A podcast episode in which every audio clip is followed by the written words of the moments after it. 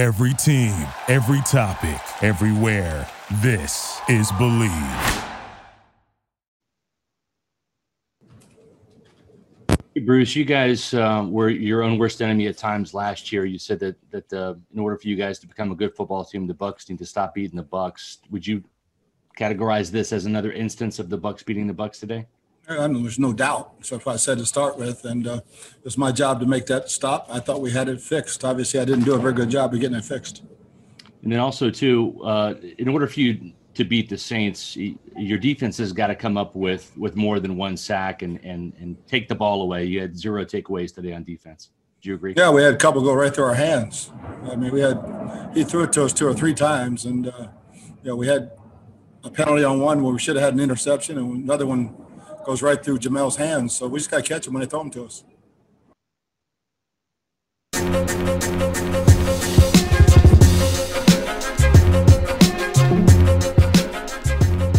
This is the Big Nasty.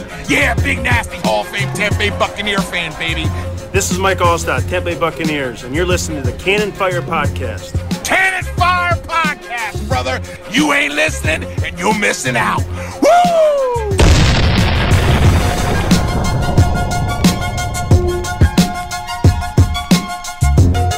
Welcome back, ladies and gentlemen, to a brand new edition of the Cannon Fire Podcast. Back at you today for episode 128.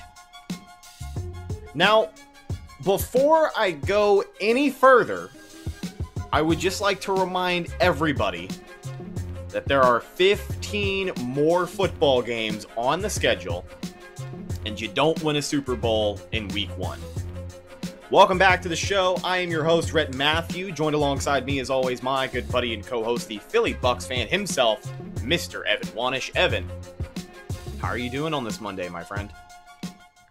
Overreaction Mondays are back, and aren't they just great? I mean, that's that's the surefire sign of Buccaneers football being back. You know, every year when the Bucks play bad football, I think it's kind of a running gag to see how soon people can start jumping ship.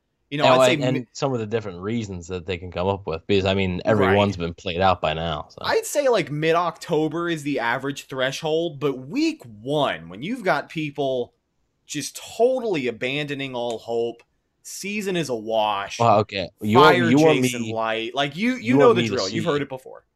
I mean, let's look over at Cleveland right now. Like they are, their fans are a mess right now. Like I think they might be worse than Bucks fans because right now, I mean, they're saying fire Kevin Stefanski, who just coached his first football game, and trade Baker Mayfield after one game.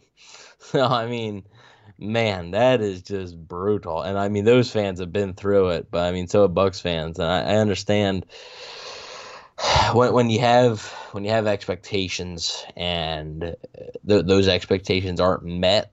Um, sometimes you know you can overreact, but then you know that's why we like to record on Mondays because we don't want to sit there, you know, Sunday, 15 minutes after the game ended and spout off nonsense. Uh, we want to take a minute, right? Listen to all the the post game quotes, then listen to uh, you know the coaches' quotes today, and really think about it. I've watched the game back a little bit. Um, I have some more thoughts on it, but I mean, yeah, week one for every fan base, I feel like it can give you so much hope, but also it's just like demoralizing to a fan base because if they won, it would be okay. This offense is unstoppable, and they're going sixteen zero. If they lost, and this is really for any team, I think. Like honestly, um, if they lost, it's you know, oh my God, the sky is falling. This is going to be a disaster. This and that. Uh, I'm shocked you haven't seen like, oh, fire Bruce Arians. You know, I've seen a few. I've seen a few. Yeah. Believe it or not, wow, but those those guys aren't intelligent then because you don't whatever. They, they just watched their first Bucks game yesterday. But ladies and gentlemen, if you haven't figured it out by now, the Buccaneers did not win their game against the New Orleans Saints. The final score in that one, 34 to 23. So today on the show, we're going to be basically talking about what went wrong. There was a lot of bad. There was a lot of things that went wrong, but there was a lot of good about this football team. And I feel like a lot of people um, just kind of missed that mark. You know, there's definitely some people who have seen the good that this team can produce, but the majority of people on social media just really I, I don't know. I know the heat of the moment is one thing, but like you said, recording the next day gives us a clear head. So let's go over what happened in this game. To sum it up, uh, good football teams don't beat themselves, and the Bucks beat themselves. But I'll tell you this: I don't think it's going to happen again this season. Maybe we see a sloppy penalty next week. Maybe we see something, you know, maybe a, a stupid holding call by Donovan Smith. That was the only thing we missed yesterday. But um, I just don't think it happens to that degree again. And you know, when you have those undisciplined penalties, they add up pretty quickly. And in the case of the Buccaneers, you literally put 14 points on the board a little bit quicker than you would have liked to because of undisciplined penalties. You can't do that against a football team like New Orleans. You know, comparing penalties to the situation the Bucks have been in before where they've had to play from behind, it just it seems different, you know, and and I I went into this week one game expecting the Bucks to be a little bit more disciplined than they were. Like I know we talked on the pregame show. I know we did the season predictions and we talked about, you know, week one football is gonna be sloppy. Week one football is always sloppy. You don't have a preseason. You don't have OTAs. You get half of a training camp. I get it. But I, I just I look at the competition you know and i look at what happened in the second quarter. Those those undisciplined penalties started to add up after a great first quarter by the way. But those undisciplined penalties started to add up and then i think what the nail in the coffin was in the second quarter of the football game the saints won the mental battle. They they found a way to get under the skin of a lot of guys on that buccaneers roster including mike evans who just seemed so razzled by Marshon Lattimore. I mean, it was, you know, it was it was it was day and night. It was really weird, but they won the mental game. There came a point where they were just messing with us. They were toying with the Bucks. And uh, ultimately they fell for it in turn. You fall behind, just too much for you to catch back up on. and that I mean that's what I got to say about that. Just undisciplined football is going to lose you football games and I think that's what majority we saw on display last Sunday. Yeah, I mean, I I tweeted this, but can we just stop with like the the Mike Evans owns Marshon Lattimore thing? Because I understand they bracketed coverage towards Evans and he was a little bit banged up, sure, but I mean, the dude, if he doesn't catch that touchdown, it's another game without a catch against this guy for him. Like, come on. Like, you, you can't sit there and, and go off of one play in 2018 when he beat him on a deep ball and say that this guy just owns him because he doesn't. Okay, it Marshon Lattimore has Mike Evans's number.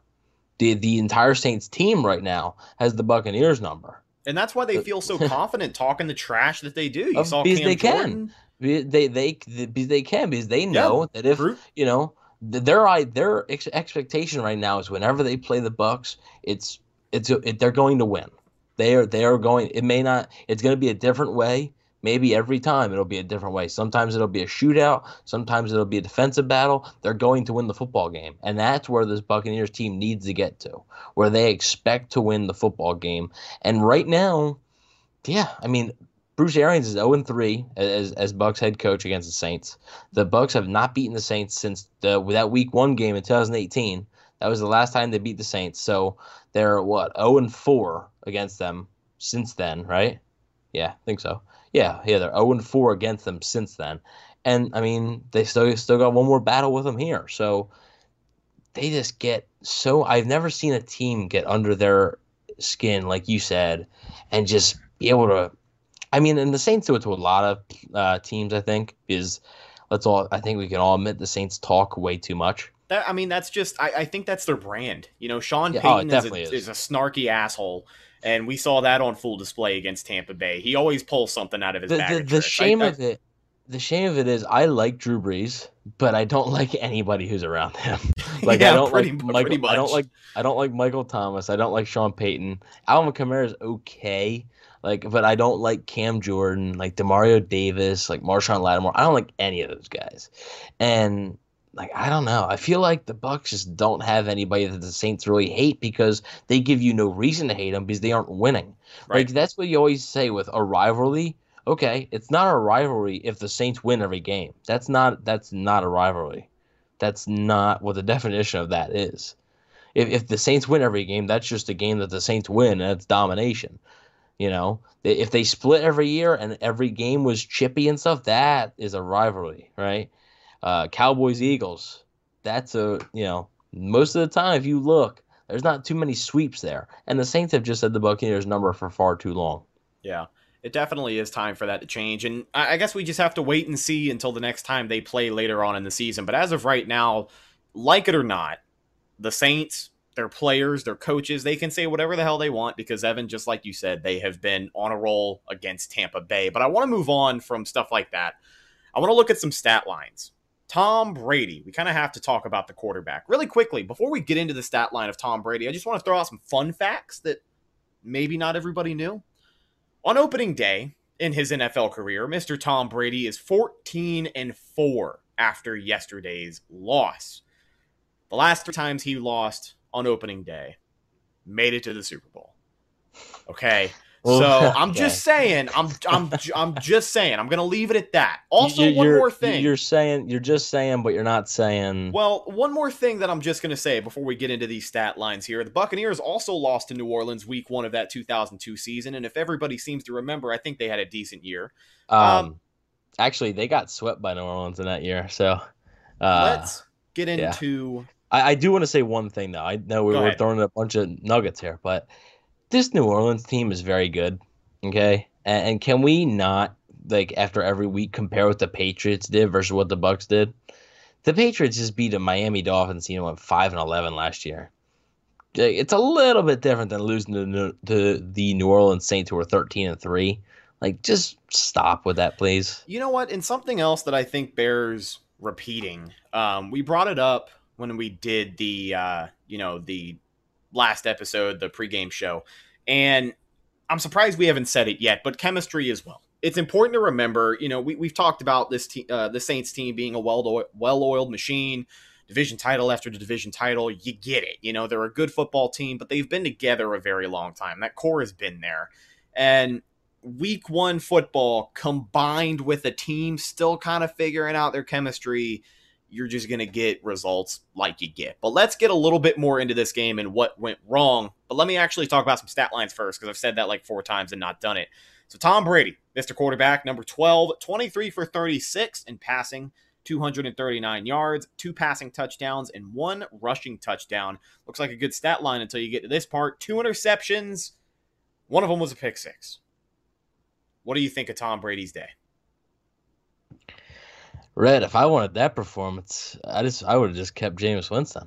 Ah, you know, uh, listen, I don't think he was as bad as people are going to overreact to.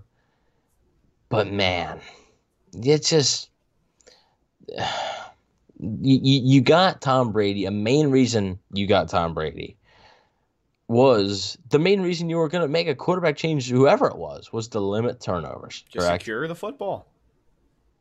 I, I mean, this is it's that was like Jameis Winston could have done that. Jameis Winston could have had the same exact game. It, Jameis And- Winston would have thrown for 439 yards, not 239. But I, I, I know exactly what you mean. Yeah, I mean, just man, I don't know. Like, I I think he played okay. Um, first one, uh, you know, if you look, Bruce Arians said it was on Mike Evans. Now after watching the tape, sort of stopped his route. Brady was expecting him to go up, even if he's going up. That's a tough catch. Um, and then the second one, you, you can't throw that ball. Uh, I don't know why the out route is in uh, the Bucks playbook. And actually, I saw somebody else. I forget which game I was watching. Somebody else got picked off on an out route, and I was like, why do teams even throw them then? Because it, you had the timing has to be so perfect on an out route, on a deep out route. You know, I mean, Well, Brady and- was throwing and- almost across the entire field, and it was just late. It was behind him. It was a bad ball. It was late.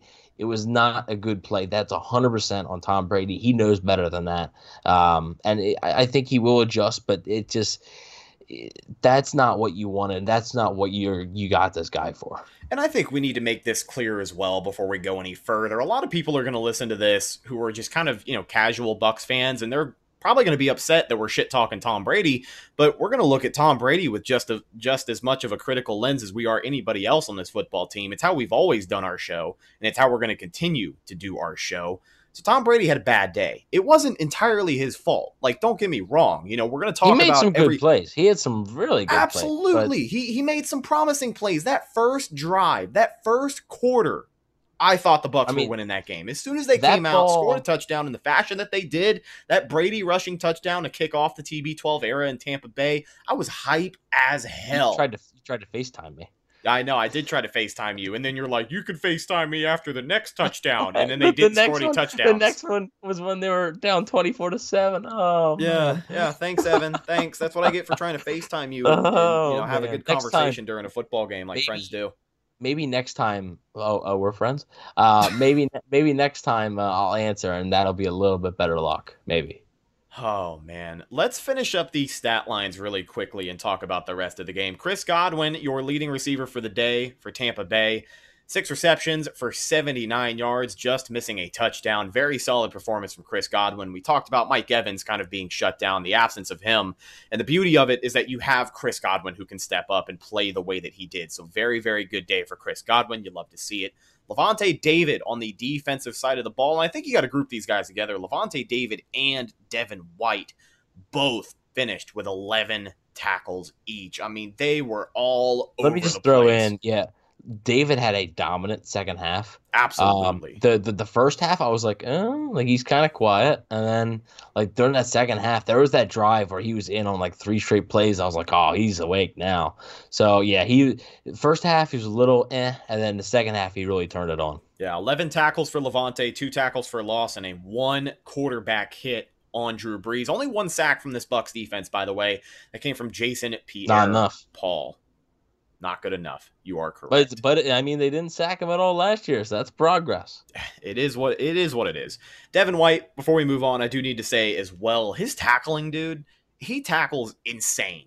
Like he he jumps in the air, swings on somebody with his arms, like it's all arms. You know what I mean? It's some of the craziest tackling I've ever seen, and it looks violent as hell every single time, but Mhm. it, it's kind of cool. He's gonna get. I just hope he doesn't get called with like a horse collar or face mask. That's the only thing. Like when you're tackling with your arms like that and it's up high, like because you're you're gonna if you're tackling with your arms like that, you're gonna have to do it up high because if you're trying to tackle with your arms down low, they're just gonna shed the, the tackle. So, like on that one, was it was it Kamara where Devin White just like kind of threw him down? I was like, oh, Yeah. I was like, did he grab the back of his jersey? I was like, no, okay, but yeah, I mean he was phenomenal as well. Um, both guys were leaders of the defense. I think uh, White had a pretty all around game. Like I said, I thought David always showed up in the second half. So I mean, those guys, those are two guys. I thought they were going to be blitzed a little bit more, um, but I, I think against Drew Brees, knowing that he was going to get out that quick, that the blitzes probably wouldn't do much anyway. Um, but yeah, overall, a solid day for those two. Yeah. We've got one more stat line here, and it's a guy who Uh, had mm, No, you don't want me to say it? You want me to save it? oh, I was excited. Go ahead. Okay. This man probably had the best game of his NFL career.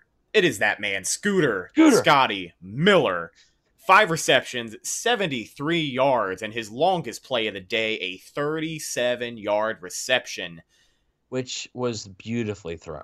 Oh I mean, I thought I thought that thing was over his head, and I was like, oh, it's right in the bucket. So I was like, oh, a quarterback that can throw a deep ball, that's something. Oh, uh, oh, no, you're but, you you just know- alienated half of the people who can't get over it.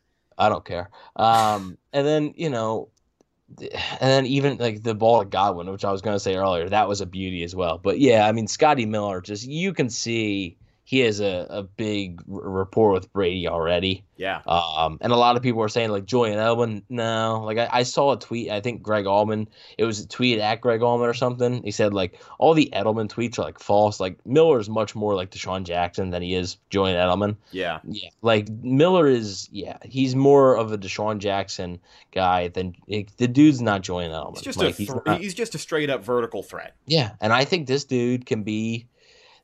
I think, man, I think he's gonna be pretty good. Like, I mean, you, you, know, I, I'm surprised a lot of people haven't given Jason Licht and Bruce Arians more credit because this guy was a six round pick. Um, but I think by the end of the year, I mean, he'll put up he's not going to put up monster numbers. Like he'll put up wide receiver three numbers on a team that has Mike Evans and Chris Godwin and OJ Howard and Rob Gronkowski and Cameron Brate and a, I think a solid running game eventually. So I mean, yeah, he's not going to have like 900, 900 receiving yards and six touchdowns, but like you know, a career year is definitely going to happen. He's already shown an impact. They had that screen. They had a few out routes, which were nice. The, the small out routes are good. It's the long ones that you just can't throw. And then, I mean, you hit him on the deep ball there. Then you hit him on the deep ball down the sideline when he almost caught the ball with one hand. And you know, you end up getting they end up getting flagged, and I think the Bucks end up scoring a touchdown on that drive. So, um, yeah, just overall really good showing from uh, the Scooter Man himself. So now you said Scotty Miller. Hard for him to find, you know, constant productivity on an offense with Mike Evans and Chris Godwin. But I will say this, kind of the point that I made about Chris Godwin earlier, and I think plenty of people know this. But when you have that many that many talented wide receivers in your room like that, you know, if you have Mike Evans clamped for the game, if you have Chris Godwin clamped for the game, neither of those guys show up. It's nice to see Scotty Miller have that report with Brady where he's throwing his way pretty often. Like he threw to Scotty Miller more times than I really expected him to. When Godwin just kind of, I, I think it might have been after Godwin was off of the field, but there were some times where Godwin and of course Mike Evans having the game that he had, where Brady was dumping it off to Scotty Miller and he was making some things happen. So a really big day for Scooter, and would love to see how he grows from this. So we're gonna finish up with the bad of this game. And I think it is probably the biggest issue that this team has right now the weakest link on this football team, in my opinion, and I'm sure many other people's opinion, is number 76, Donovan Smith at left tackle. Maybe you've heard of him, but uh, pretty terrible day for Donovan Smith. Say the least. Um, I, I don't. So a lot of people have been coming at me and saying that I said that Donovan Smith was good, which never said that.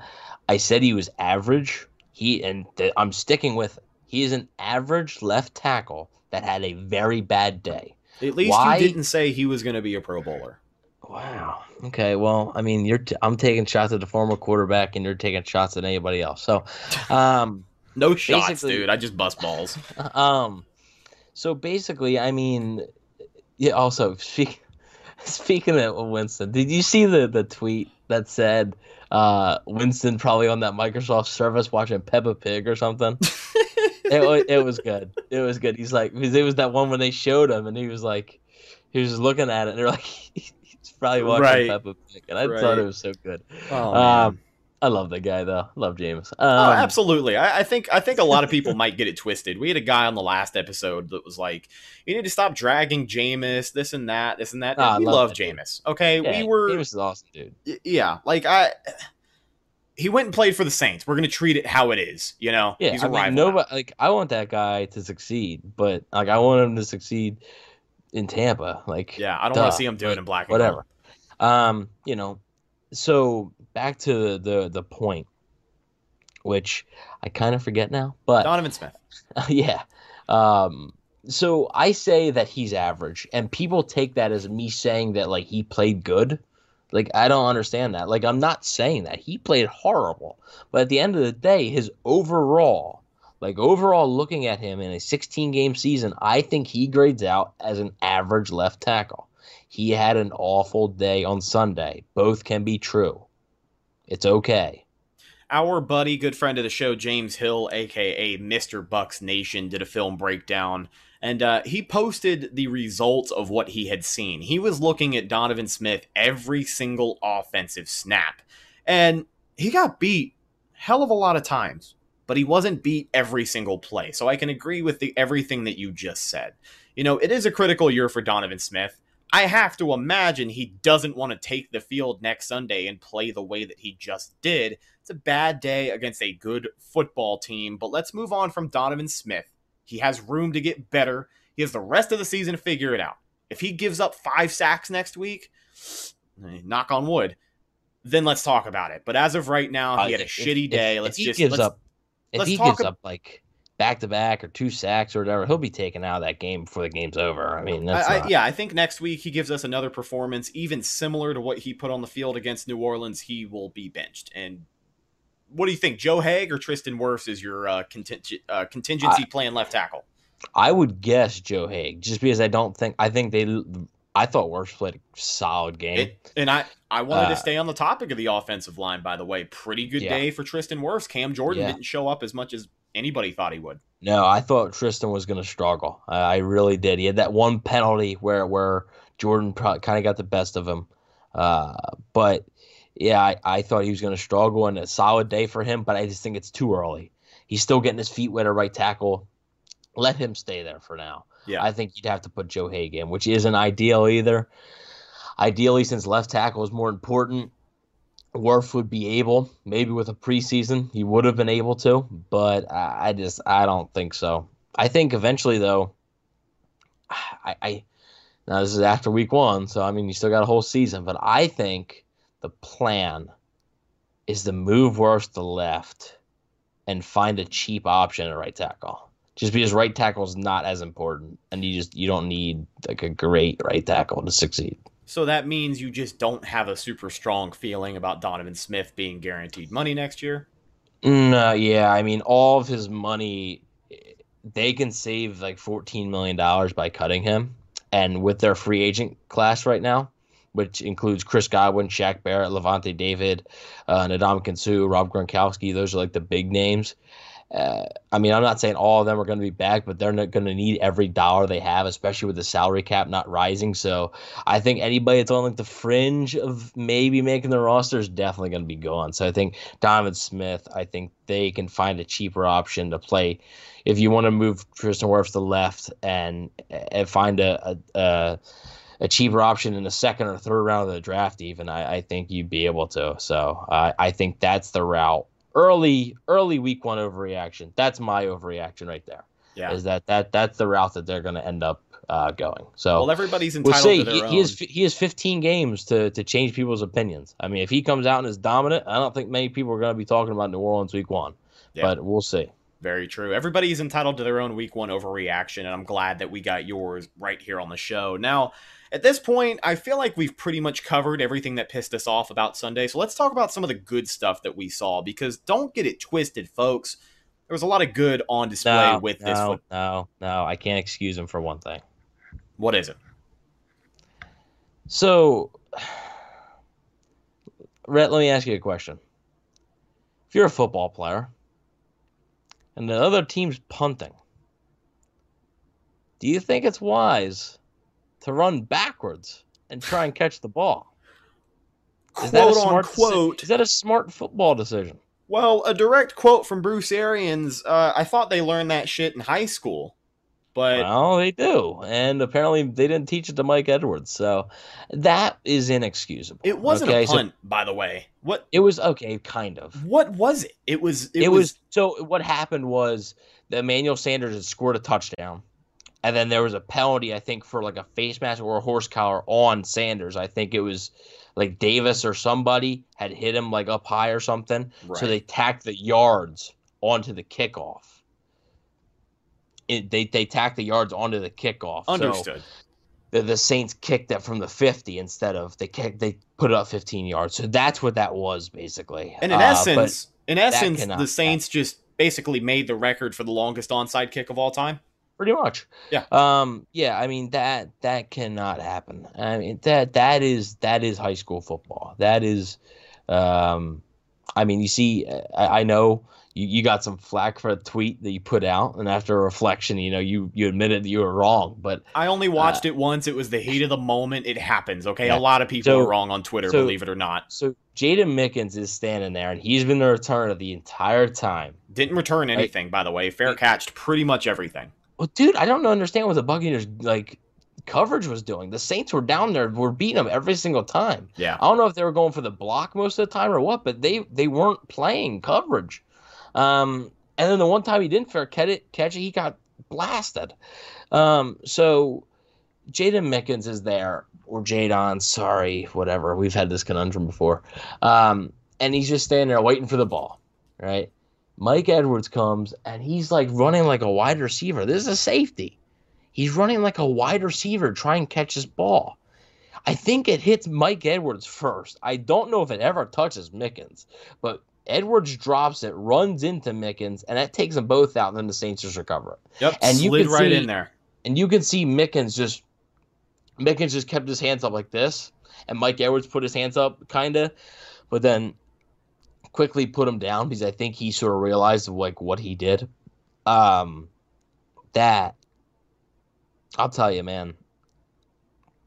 That that can never happen again. Going That- back to what we talked about at the beginning of the show, you know, Sunday was undisciplined football at its finest. It was it was put simple, it was Bucks beating Bucks. I mean, just like you said, we talked before the show. I mean, Yeah. you know, on a fourth and two, you can't jump off sides. Like, Yeah, what is tough Vita play for doing? Vita Vea there. you cannot jump offside. You don't even know if the Saints were going to run a play.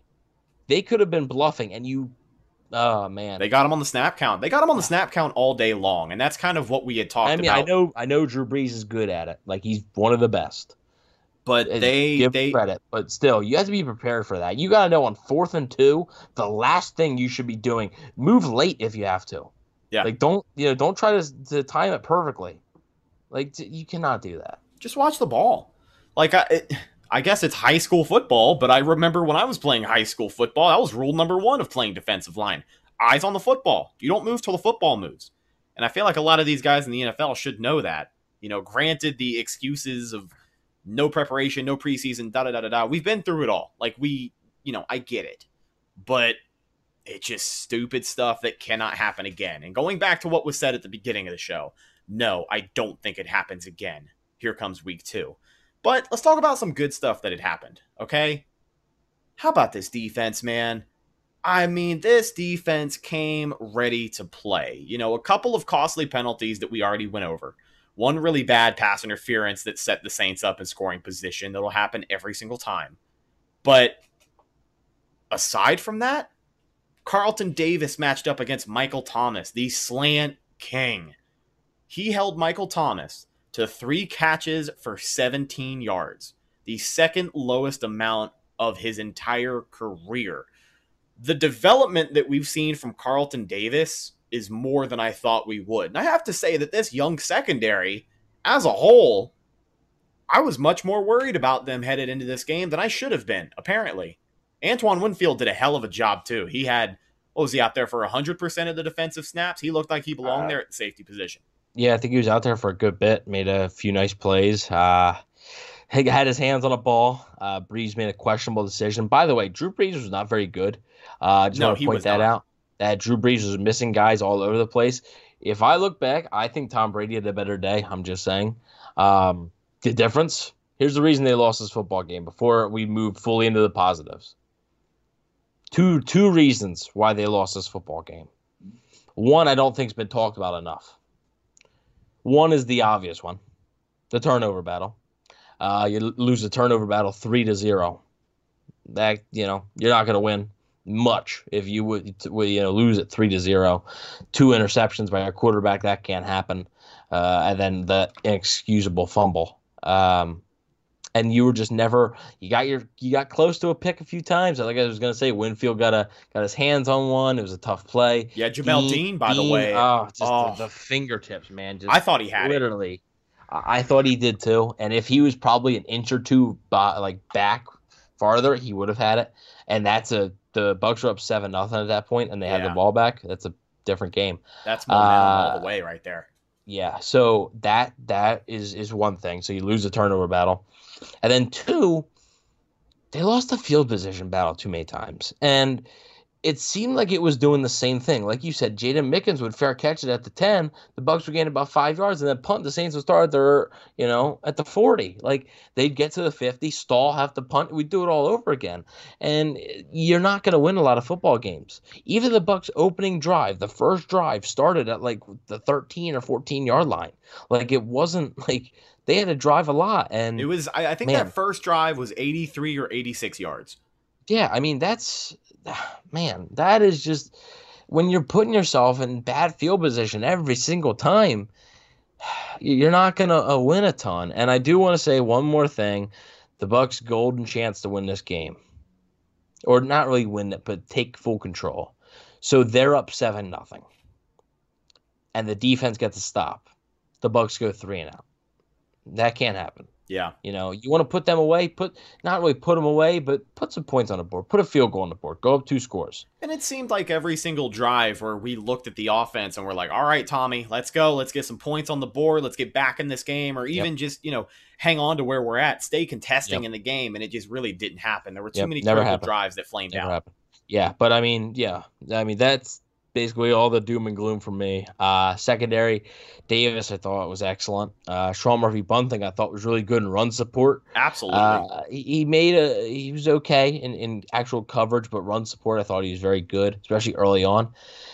Jamel Dean, you know, he wasn't targeted a ton, which is a good sign for a defensive back. Um, because as a defensive back, if you're just being picked on like that Seattle game last year with him, that's yeah. obviously clearly not a good day. And you didn't really hear his name a lot. Defensive backs and offensive linemen are two where if you don't really notice that they're playing, that's a good thing. Um, and Dean just made one mistake where Arians said that there was supposed to be safety help there. It was cover two, supposed to be safety help, and the safety, I don't know, it might have been Andrew Adams, I heard, was was there, and he just wasn't there for the help. So Dean's sort of fading off and uh, let Jared Cook get that big play. And that was the Saints' yeah. biggest play of the day, biggest play for anybody. So, um, and and I think you know once once they hit that, I think everybody knew there was like ten minutes left in the fourth quarter, but I think everybody pretty much knew the writing was on the wall yeah. for how this game was going to end once they hit that. Um, but overall, yeah, the secondary. They're good, man. They they are good. Um, this defense, I think, is good. Uh, I mean, this is a good Saints offense that's been playing a while, and I know Brees wasn't at his best. I know that it's the first game of the year. I understand that. Those are valid points.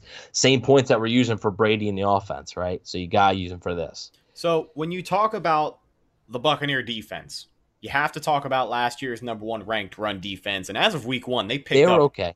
They picked yeah. up right where they left off. Okay, let's did a good job this. against Kamara. Latavius Murray got a few runs on him, but he did. did a decent job against Kamara. I mean, they really shut him down. I mean, besides like obviously allowed a, like a touchdown, but like whatever. Like it was like a seven yard touchdown. It was his longest run of the day was six yards, but total for Alvin Kamara. I think that was the touchdown too. Sixteen yards on twelve carries. You know that's not three touchdowns, granted, but. 16 yards on 12 carries. When you're talking strictly run defense, they did a good job. And I'll tell you, somebody else that I've seen talking about this, I agree with 110%. Pretty sure it's our buddy Chris Fisher. Will Gholston needs to be on the field more. Yep, it was Chris and another great take. I mean, Will I'm not sure. I think we, Nacho. I think Nacho was on the field then when he wasn't because I think Suh and Vea played most of the snaps in the interior defensive line. So the other one I think was was Nacho and Gholston really splitting those reps. Well, I'll tell you what, a, a, case for Will Gholston to maybe come in and split the rotation with Ndamukong Suh instead of a guy like Rakeem Nunez Roches. No offense to Nacho. He's a great player, great rotational guy. But Will Gholston against the run defense, man, he just thrives in this Todd Bowles defense. He always finds a way to just get a hole or just get in the backfield. Like he just has a nose for it. He's really, really good from the interior of that line. And uh, I'm excited to see what Will Gholston can do. I just like him to have more time on the field, you know? Yeah, I think he's one of the more underrated players on this football team. I think uh, he's been a force at run defense for a long time. It sucks that he never really was able to rush the passer as much. Uh, he's just never really been a factor. I think he had like what five sacks in his contract year or something. Yeah. Ended up getting paid probably a little bit more than you'd like, just for a guy that uh, is just going to stop the run pretty much. But also like Vita Vea, the Ndamukong Suh, they need more from those guys. Uh, pass rush. A lot of times the Bucks drop back three. Uh, I mean, drop back everybody and sent three. And Vita, like they were collapsing the pocket, but they just weren't. You got to get there, like, and they need more out of him. This is going to be a big year for him because they, he made I think big strides last year. This year is more important this year he needs to be a guy that can get I'm not you know he's never going to get 10 sacks but he needs to be a guy that can consistently get four or five six sacks a year. And right now he's just and a few more pressures if that. And right now he's just not showing that. The Ndamukong Suh well you all know my thoughts on him and, and that I didn't think he should be back. I think he's just there to eat space. But um it's Vita Vea. They need more from him, and they need a better showing against Carolina. Uh, they need a better showing throughout the year from him Um, I hate to be negative again, but I, I thought, you know, against the run, he was fine. But, I mean, against the pass, he can't really do a whole lot. And, I mean, uh, Shaq Barrett, Jason Pierre-Paul, they played okay. Uh, Shaq Barrett was in coverage a few times. I think they realized that like they weren't going to be able to get the Brees with just a simple four-man rush, so they sent Barrett to cover Kamara sometimes, and that worked. Uh, worked well. Um, I'll tell you what makes my heart hurt sometimes is seeing a guy like Jason Pierre-Paul drop back in coverage. Oh no. what it's do you think he's? I mean, he's athletic, but Yeah, but well, I don't know. I don't know. So you got any more positives here? I wanted to actually we- kind of flip things over and talk about the offense. You know, we kind of dragged on the offense, and I think the narrative has been the bad day that they had, the lack of consistency from you know four or five hundred total yards over the air last year per game. Brett, can I ask you a question real, real quick? Uh, sure. Is OJ Howard back? Is he is he the best tight end on this team? Oh, baby, OJ Howard is back, ladies and gentlemen. I think that touchdown was a, a lot of people. I don't know. I don't think either of us. I us mean, I would have caught that touchdown, but you know, yes, OJ Howard is definitely back. But let's talk about the offense. Let's talk about some of the good things that we saw on the offense. And let's start it with the run game. It wasn't, you know, an explosive day by any means, but I like the commitment to the run game. I feel like there was never a point where I was like, why is Leonard Fournette on the field? There was one play where I was like, why the hell was LeSean McCoy on the field for that play? Because he didn't do anything but freeze and look at three defenders before he was smothered. But I, I think the commitment to the run game is going to pay off. And once the passing just works, once the chemistry is there, you can approach with a much more balanced offense. I think it opens things up. Just commit to the run. I like to see it. well, Even I if you're losing, just run the football. You know, Yeah. just just do it. And and we saw some good flashes from Ronald Jones. We saw a couple of plays that he had where he was pretty athletic. Didn't break for anything huge, but he had a couple where he really Nah, yeah, gone. I think his longest was 21 yards. I think Yeah. it was it was right before the OJ touchdown. Because So that was what- the next the OJ touchdown was the next play. So what did you think of this run game? And was there anything else on this offense that you think we can hang our hat on? Anything else you really liked on the offense? Well, I mean, um, yeah, the run game I thought was okay. At first, I thought they were running it too much. I mean, you got. I know you want to ease sort of Tom Brady in, but I mean, what do you have like ten pass attempts at, at halftime? Right. You can You need more than that. I think they got a little too run happy, and also the runs in the first half. Why are you running right up the middle on first down constantly? Do something different. Jones is quick. McCoy is quick. Fournette's quick. Like, uh, I mean, you barely saw LeSean McCoy in that first half. You saw him a little bit more in the second half when they were passing a little bit more. But Yeah. Uh, and then I mean, Fournette, you barely saw. He had decent one decent run where he cut it outside. Um, I think you'll see a little bit more of him each and every week, just because I think still think, even though they said he's a role, I think he's still getting acclimated to the team and the system and stuff. I mean, he's been here a week, so um, give him gonna give him a pass. I thought Jones ran hard. I thought he ran good. Uh, I thought he looked good. The only thing he didn't really get was the touchdown, but I mean that's okay. Um, yeah, I, yeah, I, I liked what I saw. I'm encouraged. Uh, I'd like to see a little bit more, but uh, yeah, I, I- I thought it was decent. Uh, they they do. I think they need to get more creative with, with their runs. Um, Yeah. So basically, yeah. I mean, the offense. Chris Godwin had a sneaky day to me because we were talking before the show, and I was like, man, like I didn't realize he had 80 yards basically. Like I was like, geez, like I didn't realize that, and I hope he's okay. Uh, DJ Swearinger hit him high in the head, so we'll see if he shows up on the injury report this week. Hopefully not. Um, but yeah, I mean, other than that, like I said, Brady was okay. Evans was horrible. Uh, he drew two PIs, which w- was good, I guess. Miller was good. Gronkowski, man, if you're paying him nine million dollars to be a blocker, why didn't you just sign another offensive lineman? Like, I don't. uh, They got to open it up more. I, I don't think Gronkowski is in the greatest shape right now. I think as the season goes on, he will be. But man, like you got to give him a chance more. Like he only had three targets. Like, come on. Like, Right. and I mean, I know Brate, they were only in like the red zone really twice. Uh, but like I, I know, well, maybe okay, three times I guess. But that last one, I mean, but Brate, had like twelve snaps or something. Might have been less than that. Um, I mean, just and he's Brate's another guy I think definitely gonna be gone anyway. But like, man, Gronkowski, like they need more from him. And I mean, OJ Howard was clearly the best tight end on the field. He's their best tight end. Rob Gronkowski is not. Um, you could argue that Rob Gronkowski is their third best tight end right now until he shows you otherwise. Uh, you know, uh, he, he looked kind of lost at the end of his career in New England there. Then he retired, came back healthy. I believe he's healthy. I don't think he wouldn't have come back if he wasn't healthy and he felt like he could do this. But I think it's clear that like those injuries after all them years are really getting to him, I think. And that might be a little overreaction, but hopefully Gronk can can be a factor. I'd like to get the tight ends involved a little bit more anyway, no matter what who it is. Um, but other than that, I thought Ryan Jensen played good. Props to Ryan Jensen for sticking up when Cameron Jordan decided to punch somebody. Oh hell and the yeah! refs just completely missed it. So props to him for sticking up uh, for his teammates there.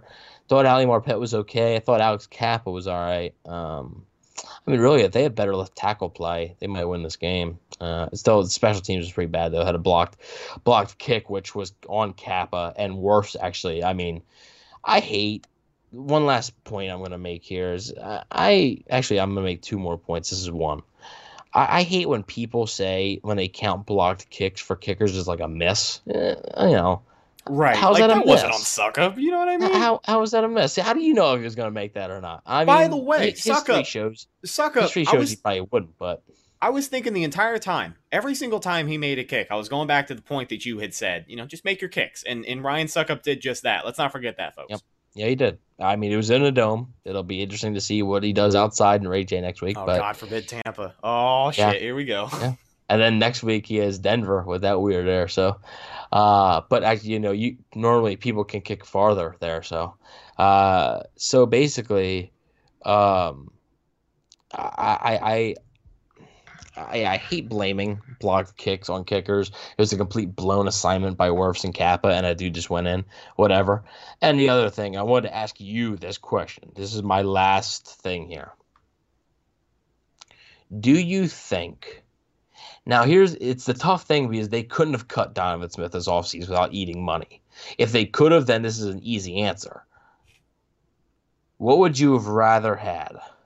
What you have now, right? Which is Donovan Smith and Tristan Wirfs, or the Bucks move Donovan Smith to right tackle, trade for Trent Williams, and draft Javon Kinlaw. I would rather have what we have now. And the only reason I say this is because I've had the conversation with somebody before about moving Donovan Smith to right tackle, and the oh, I consensus know he doesn't want is to do it. I know that he doesn't want to do it. But exactly the consensus is if is if that you know they were going to try and move him to right tackle, he'd ask for a trade. You know what I mean? Like he doesn't want to do it. He's made his money on the left side of the line. That's what that big ass contract is for. So well, okay, then I, I mean, I'd be perfectly fine moving him for a seventh round pick, basically eating the money and drafting Wirfs at thirteen, because then you could add Williams, would- Williams at left tackle, and third and Wirfs at right tackle. Kinlaw would be awesome. I think it would be great. But when you've got Donovan Smith playing like he plays, you move him to another side of the line, and then you get aging Marcus Peters. I know he's Marcus Peters. I know he's still Marcus Peters. Marcus Peters, what are you talking about? I'm sorry. Yes. Marcus Peters at the corner. Yeah, I'm sorry. I think Um, you're thinking sort of Jason Peters, and I don't know where Marcus came from, but You get it. But it's all good. I, I, the Bucks just like just like this podcast, the Bucks have mental errors. So it happens, dude. It happens. A lot of names are similar. They get caught up in my mind. I, I think of one guy in one uniform and it's not even that guy. It happens. But with the situation and where we are now, Donovan Smith playing the way that he is, putting somebody else at left tackle, not having youth at that position feels weird to me. Like I, I I like that we went and we got a rookie right tackle because you can work on the guy, you can mold him. And and based off of week one against Cameron Jordan, you know, an elite pass rusher, he held his own pretty good. So I feel good about what he can bring to the table. And I like that it's planning for the future. So I say we stick with what we've got now. Yeah, basically, I think it's how you view, you know, like how how bad you really think Donovan Smith is. Right. Because if you think Donovan Smith is going to play like this every single game, then I think you have no choice but to go back. If you could go back in time and make that trade, you do. Um, but if you believe that Donovan Smith is going to bounce back and actually be average, like because that was not an average tackle, you know, last night. oh, it was garbage. That was a horrible top bottom five left tackle in the NFL.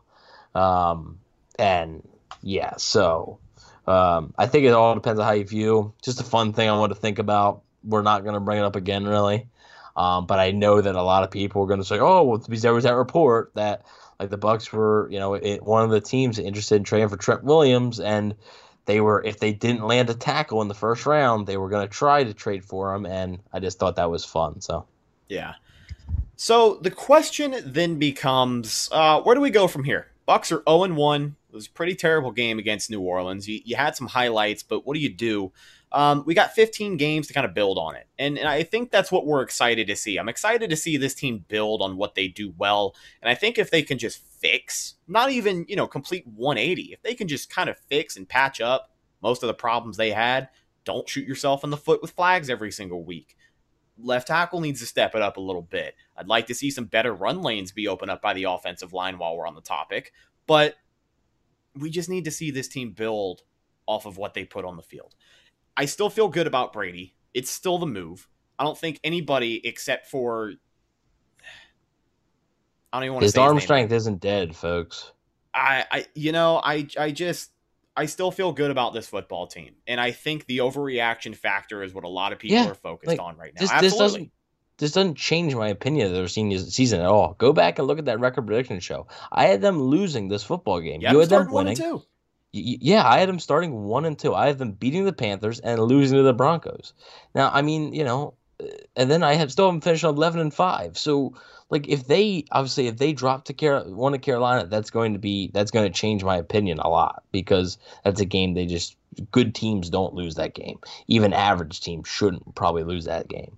But um, yeah, I mean, you had them winning, but at the end of the day, we still have them with the same record. So, like, uh, you know, I don't really think it, it doesn't change my opinion. It, it it's not because it's just like you said. It was a lot of self inflicted things. If they came out and just crap the bed, Tom Brady looked awful, and the offensive line, everybody was getting beat, not just Donovan Smith. And they didn't have they didn't even have dumb penalties or anything or dumb special teams plays. Uh, Murphy Bunting and Carlton Davis, oh, the Saints offense ran all over them all day. Then I'd be concerned. I'd be like, oh boy, like there's a lot more work to be done here. Maybe this is more of an eight and eight football team than an 11 and five one, but they looked fine. It was Besides, you know, one or two plays on on offense from Brady, the uh, Donovan Smith, and then a few flags here and there, and just one bonehead special teams fly. call it what you will, say what you want about this statement, call it bold. But what that game was, it was a week one football game, given the circumstances, between two of the better teams in the NFL. Like it, it was it was two of the better teams in the NFL. One of them was undisciplined, and that's what lost the football game. Without those self-inflicted wounds, it's a much closer game, and maybe just maybe we're talking about a win here today on the show. But as of right now, Bucks are 0 1. So we just have to wait and see what they can do to build on it. And with that being said, ladies and gentlemen, that's just about going to do it for this episode of the Cannon Fire podcast. Thank you so much for listening to us on any of our podcast outlets or checking us out with video on YouTube. Make sure you follow the show on social media Facebook, Instagram, and Twitter. All of those are Cannon Fire podcast. It's pretty much the best place to be to get any updates on the show or any Buccaneer news as it happens. Speaking of social media, make sure you follow myself at Rhettakus, R H E T T A K U S. You can find me on Instagram and Twitter. If you follow me, I promise I'll follow you back. And make sure you follow my co host, Mr. Evan Wanish, on Instagram and Twitter. Instagram is at Bucks Daily. Coming up on 25,000 followers. Did you hit it yet or no? We're still creeping. No, we, we're making some headway though. I last time I checked, it was twenty four point seven. So Oh, we're getting there. It's going to happen. It's definitely going to happen before probably the half point of the season if this team is able to turn it around, which I still believe that they can. You can also find Mr. Evan on Twitter at EvanNFL, where he talks about Philly sports, the Buccaneers, and uh, Rocky movies, right? Bunch of stuff. pretty much. I mean, yeah, that's that's a pretty basic description of it. Yeah. So Not like Yeah. I just ripped it from your bio or anything. Process trusted over there on Evans no, Twitter. of course I talk about football pirates and you know, yeah, all that stuff. I mean, you already ripped that from my bio and put it in yours, basically. So I just like the term football pirates. I think it's hilarious, dude. Um, so, ladies and gents, before we go, one last thing. We will talk to you on Thursday. Um, this episode and then the game preview episode that we did last week officially kicks off our official schedule for the season. So, what it's going to look like is every Monday there's a new episode of Cannon Fire Podcast. If they play a Monday night game, obviously we'll do it on Tuesday. And if they play a Thursday night game, obviously we'll do it on Friday. But every single week you can expect episodes on monday you can expect a new bucks break to be out every single tuesday that is where i join mr johnny b and will kuntz over on 1025 the bone we take some phone calls and we yell about the bucks in a little bit more of a uh, I don't know toilet humor fashion and then thursday we've got our game preview show so look forward to that three shows coming out and maybe we'll have some special treats for our friends over on youtube but make sure you get excited because we still have a great year of buccaneer football and Cannon Fire podcast ahead of us. I am Rhett Matthews signing off for my man Evan Wanish. Thank you guys for listening to our show. We'll see you on Thursday. Go Bucks. Save big money at Menards. Let the fresh air in and keep the bugs out with replacement screen for your doors and windows from Adfors. It's easy to install, durable against the elements, and comes in a variety of types to suit your needs. Repair your screens today with a roll of replacement screen on sale through May 5th. And check out more great deals happening now in our weekly flyer on menards.com. Save big money at Menards. You know, when you're listening to a true crime story that has an unbelievable plot twist that makes you stop in your tracks? That's what our podcast, People Are the Worst, brings you with each episode. I'm Rachel. And I'm Rebecca. We're identical twins who love true crime cases that make you say, didn't see that coming, and we hate the people responsible for them. Listen to People Are the Worst now on Apple, Spotify, or wherever you get your podcasts.